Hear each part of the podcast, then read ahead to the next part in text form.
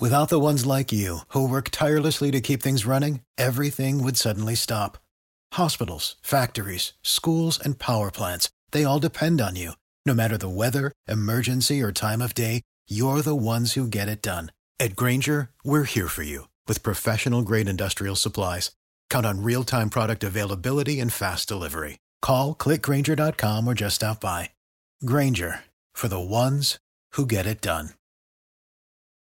The god of mischief is back and better than ever. Loki. Loki. Loki. Loki. Loki. Wow. Great to see you again. Critics agree Loki season two is marvelous, great, and it's finally here. How much do you know? Let's assume I don't know much. A mind-bending adventure. Spectacularly cinematic. I've been waiting for a moment like this. It surpasses all expectations. A little over the top, don't you think? I thought it was spot on. Loki season two, now streaming only on Disney Plus. You are listening to Habsent Minded, brought to you by Habs Eyes on the Prize.com.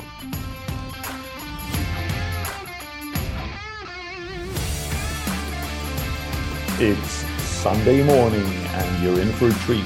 Top 25 under 25 has gone over the weekend for the first time ever. It's like that time when Wimbledon actually played on the Sunday because of the rain in London over the uh, regular tennis tournament and they had to play catch up. It was a great atmosphere at Wimbledon that day. Let's be honest about it. I'm joined by someone that leaves for UK and Wales in about 24 hours. Anton Rasegård, last pod for a while from Sweden. Yeah, last pod for a while from Sweden. I was just thinking what you were saying about the rain there. Maybe they should have tried that for the Formula One last Sunday. Uh, because like if they had just been able to postpone it, obviously that's not possible. Probably with all the audience and all all the things around it. But, yeah. I think it's the yeah. volunteers. You're not going to get them in otherwise. But you know, 2021 is a year of, of new experiences, obviously, and we're doing the same here at Top 25 Under 25. Just you know, giving you one article a day for 25 days. I'll be honest. I know that Mattias Norlinder will leave Frölunda after last night's game and, and go to training camp in Montreal. And we'll see if he stays with Montreal. I think he won't, but uh, you never know. This season, as you say, is a, is, is a season with a lot of different faces. We're here to cover number uh, 20 and 19. And um, we were just saying that they're really, really difficult to separate. And with a um, three decimal aver- uh, average vote, they are still tied. I think yes. that they are separated more uh, due to me than, than, anything else. Yeah, because... but that's that just makes it even more perfect. The fact that you made it like I mean, the fact that you put him at uh, 36 for Rafael Pinard, who is number 19 here. Well, he could have been number 20 as well, but that makes it so that these two Quebecois prospects who are born within two months difference of each other uh, has the exact same average vote uh, over five, six, seven, eight, nine, ten, eleven voters. And uh, yeah, it's just, uh, it's great. Two local boys who have performed well in Laval. Of course, they should uh, be at the sa- same ranking here. Indeed. And, and they are similar kind of players, playmakers, and trying to maybe a bit on the short side, one definitely shorter than the other. But but if we start with you at Teasdale, um, second year in Laval, no games last year, obviously, uh, but but this year, 26 games, 18 points, a little bit worse than, than the opponent in Rafael Harvey Pinard that had well, 36 Harvey, games. Yeah, Harvey Pinard played more games. Yeah, yeah, uh, and and maybe that shows a little bit more interest. Uh, but if we start with with, uh, Teasdale, obviously 22 years old, he's he's they are getting up there in age. Yeah. Like if McNiven can still be excused for being a young prospect, then I think we should excuse these guys as well. Teasdale obviously lost a year as well due to injury, and that was unfortunate because because he had just been um, been qualified. Was it the best player in Memorial Cup? I think um, it was. Um, yeah yeah, exactly. Because he, yeah, he was the um, CHL Memorial Cup champion. He was the CHL Memorial Cup MVP, uh, the Stafford Smythe Trophy, mm-hmm. uh, and he became the QMJHL champion and had the most points in the playoffs in the 2018-19 season. And then he was signed for Mont- uh, for Laval, and he got uh, I think it was a ligament injury or something. It was something with his knees, and he was out for the entire season. And we were just wondering, like, is he even gonna come back? That was a tough, tough injury. If he's gonna come back, will he be, even be able to play at this high of a level? And he was. Played 26 games. He played well. He played top line minutes for Joël Bouchard. Joël Bouchard really trusted him um, I am impressed. And and obviously, when we look at them, I mean, he's six foot, so he's a little bit taller. He's three inches taller than um, Harvey Pinard, who's more undersized, and and he is well built. He's over two hundred pounds, Joel Teasdale. So I think that you can maybe say that Teasdale, well, has he you know maxed out or something, but he has shown progress in basically every season he has played so far. Um, so I wouldn't bet against uh, Teasdale taking even more steps this season, really, you know, being one of the leaders, one of the true leaders for Laval and and getting a stint in the NHL. I wouldn't be surprised at all. Also, you have to you have to give him a, at least I did in my voting, not only a slight advantage but quite a bit of an advantage a little bit more than the six centimeters or two inches or, or, or what it is in, in size. But yeah, I, I think you can only have as, as, as many short guys as, as, as, as you have. Obviously, Tampa has quite a few, but they have a, yeah. quite a few big guys as well. But, but yeah, Montreal has a few big guys now. Like everyone on the back side is like six five. Except for Should be fine. Yeah, basically, but but like I think yeah, I think with Teasdale the size shouldn't be a problem. Obviously, he he weighs a lot. He's you know he's average built, at least. Um, I'm just like uh, I'm just wondering how high his potential really is in in an NHL setting, um, because like as I said, I wouldn't be surprised if he gets a stint in the NHL just to check. If Alex Belzile could be, be sent up to the NHL, why not Joel Teasdale? Um, Teasdale is arguably more talented, uh, and he has more versatile, uh, more versatile skill set. He has more to add, according to me. Like he's not just the kind of guy that you need to have in your bottom six who just grinds away. I think that Teasdale could actually, you know, show that he. I mean, he has slick hands and he can add you some uh, some points as well. What kind of centers do they need? I mean, like sorry, Teasdale, but they are similar kind of players. What kind of centers do these guys need on to to to have them succeed? Jake Evans. Hmm. I don't actually like. I, I'm I'm not sure exactly what what they would thrive under. Like they've obviously played top six minutes in Laval and and did done well. If we talk for both of them, um, we have only seen them for one season, so it's difficult to say what they would thrive most with in the NHL. We've also seen someone like Jake Evans, for example, come up to the NHL and play a different game than he did in Laval. So it's all about adaptability. And as a winger, it kind of like it's all comes down to gluing with the center that you're paired with. Um, like we were discussing the other day, like Jonathan Drouin says that he's able to go back to center. And there were quite a few laughs about that because we know how it went the last time. But on the other hand, the Habs are quite kind of well established now with having quite a few wingers who work hard.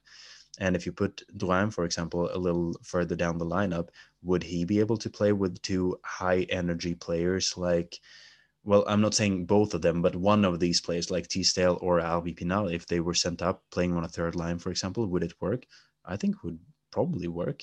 Like I think that someone like yeah, like now we don't know what the center depth is going to be, but will they be able to play with someone like Cedric Paquette or uh, Mathieu Perreault? Yeah, probably. I don't think that would be a bad match in any way. Um, like they are guys who can work. Both of them are guys who can work all over the um, all over the ice, 200 foot, and uh, provide quality for you on both ends. At least in the AHL, uh, we'll see when they get their stint if if they have something to add on the NHL level as well. Indeed, we do, and and uh, if we move on to to Rafael Harvey Pinard, it's it's yeah, I'll, I'll be honest. Great points, you know, great plus minus but he's what is he? He's five foot six, five foot oh, nine. No, it's five five nine. Yeah, five nine. Yeah, and hmm. yeah, as a winger, hmm. Yeah, like I think there's a guy called Cole Caufield who's like five seven and plays as a winger. Yeah, but There's a guy was called bit- Brendan Gallagher who's like five nine and plays as a winger. Yeah, no, I, I just think I'm, I'm not sure that Gallagher is the best comparison because we compare everyone to Gallagher, and obviously Caufield is the nugget, something you find maybe one in a million, and and and yeah, can you find two nuggets and and, and develop them that well? I'm not sure, Yes. and and Yes, you can. the thing is, I'm not sure you get any return as well for for Rafael Harvey Pinard in a trade. I think that would be the kind of player that you toss in a little bit like Sebastian Collberg. Uh, you toss him in at the end of the bargain just to get it done. Maybe, yeah. I don't think he would fetch that much return in, in a deal right now because he's not proven at the highest level yet. Um, and he's also, as you say, he's 22, so he's not the young youngest prospect. He was passed over in two of his drafts before getting picked in the seventh round with a pick in the 200s by the local team in Montreal. Uh, but he had played well uh, for the Huskies for several years before that, and then he played very well for Chicoutimi, Chicoutimi as well when he stayed for for a senior year in the uh, in the queue as well, and he was captain for both teams. I think that tells you something about like the character of uh, Rafael Harvey Pinard as well. That you know, obviously he was one of the older guys when he came to Chicoutimi, but you know, just being named captain as a as a newcomer uh, tells you something about what leadership qualities he can add, and yeah, Harvey Pinard doesn't play a game similar to Brendan Gallagher, but I think both of these guys are just examples of how you are not fully developed when you're 18 and that the NHL draft is kind of a crapshoot. And when you are 20, you have a little bit more, maybe um, like as a scout, as a coach, you have a little bit more grasp on what kind of player um, you get at 20 than you get at 18. Long So, road, like- long road it's- to yeah. Continue. No, I was just gonna say, like, I mean, it's just impressive to see Harvey Pinard come in to Laval and a pro setting because we were talking about that in several pods before. Like, you know, you have to rush slowly with younger guys, and uh, Fairbrother got three games in the AHL, and we had other guys who Cam Hillis got like three games, four games as well. Or no, he got eight. He got eighteen, but only had one goal. That was the problem. Yeah, um, yeah. Misha got twenty-two, but Misha is still, you know, he was first-year eligibility after draft, so he's a little bit excused by that. But just the fact that Harvey Pinard comes in in his first year and just he doesn't only play, but he plays well, and he actually takes, you know, um, an important role in Laval from the start. So. I think that both of these guys are, are like they deserve to be in the top 25. Um, I was just gonna check like Harvey Pinard was number 30 last year, and Joel Teasdale was number 28. So they weren't far um, far from each other then either. But Harvey Pinard has actually passed Teasdale on the list now because he has a higher top ranking. That is why he's listed above because he had a top ranking of 14, while Teasdale had a top ranking of 16. Indeed, and uh, I mean, local guy, long road to the AHL and, and long road to to NHL possible if, if he comes that far. Uh, is it is it fair to compare him to David Desharnais? No, like I, I think like obviously the uh, the no, I, I think it's fair to make the comparison for like local guys who are kind of having uh like more success after their draft years and just continuing to improve and having a lot of things against them. Desharnais wasn't the biggest guy either. He was five seven, uh, so he was even smaller, and he ended up having a sixty point season with Montreal. So. He ended You up know, having a great NHL career. Let's be He did, he did, but especially Montreal. Once he left Montreal, he like he faded quite quickly and went over to Avangard Omsk. So, like, but it's just like it shows you as well as a young prospect. Um, you know, Desharnais as well. He was also the captain of this uh, Chicoutimi for one season, so we have that reference as well to draw between Harvey Pinard, especially, and uh, and Desharnais. Uh, but it took a few years for Desharnais. If we look at his, he played his first NHL games in 2009 10, and at that time he was 23. So, like, Big year we're talking coming about, up for these two guys then. maybe, but also like if they only perform well in the AHL for this season, that would be understandable as well. And then if you have two 23 year old guys who are urging for more development and kind of pushing towards a fourth line, third line winger spot for next year, that would be great. We see Jake Evans, he has just now broken into the NHL and he's 25. So it takes a while for these long like longer developmental prospects. Like everyone can't be Cole Caufield and just break into the NHL like that. Indeed, and and that's why you have uh, Cole Caufield being drafted in the first round as well. So um, yeah, it's an interesting interesting comparison in, in many ways and comparison with each other as well. Uh, we're happy you listened to this a little bit short pod, but uh, sometimes Anton and I need to do other things as well.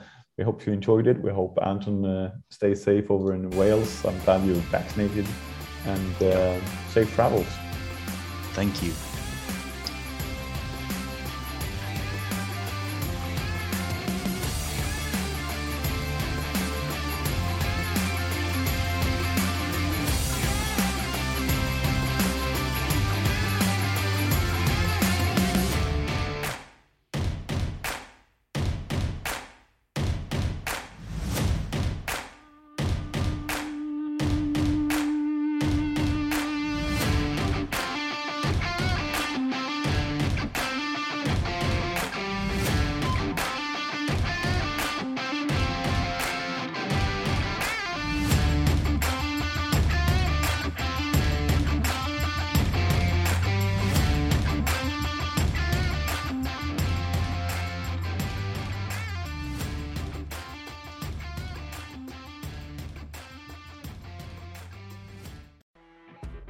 You know, when you're listening to a true crime story that has an unbelievable plot twist that makes you stop in your tracks?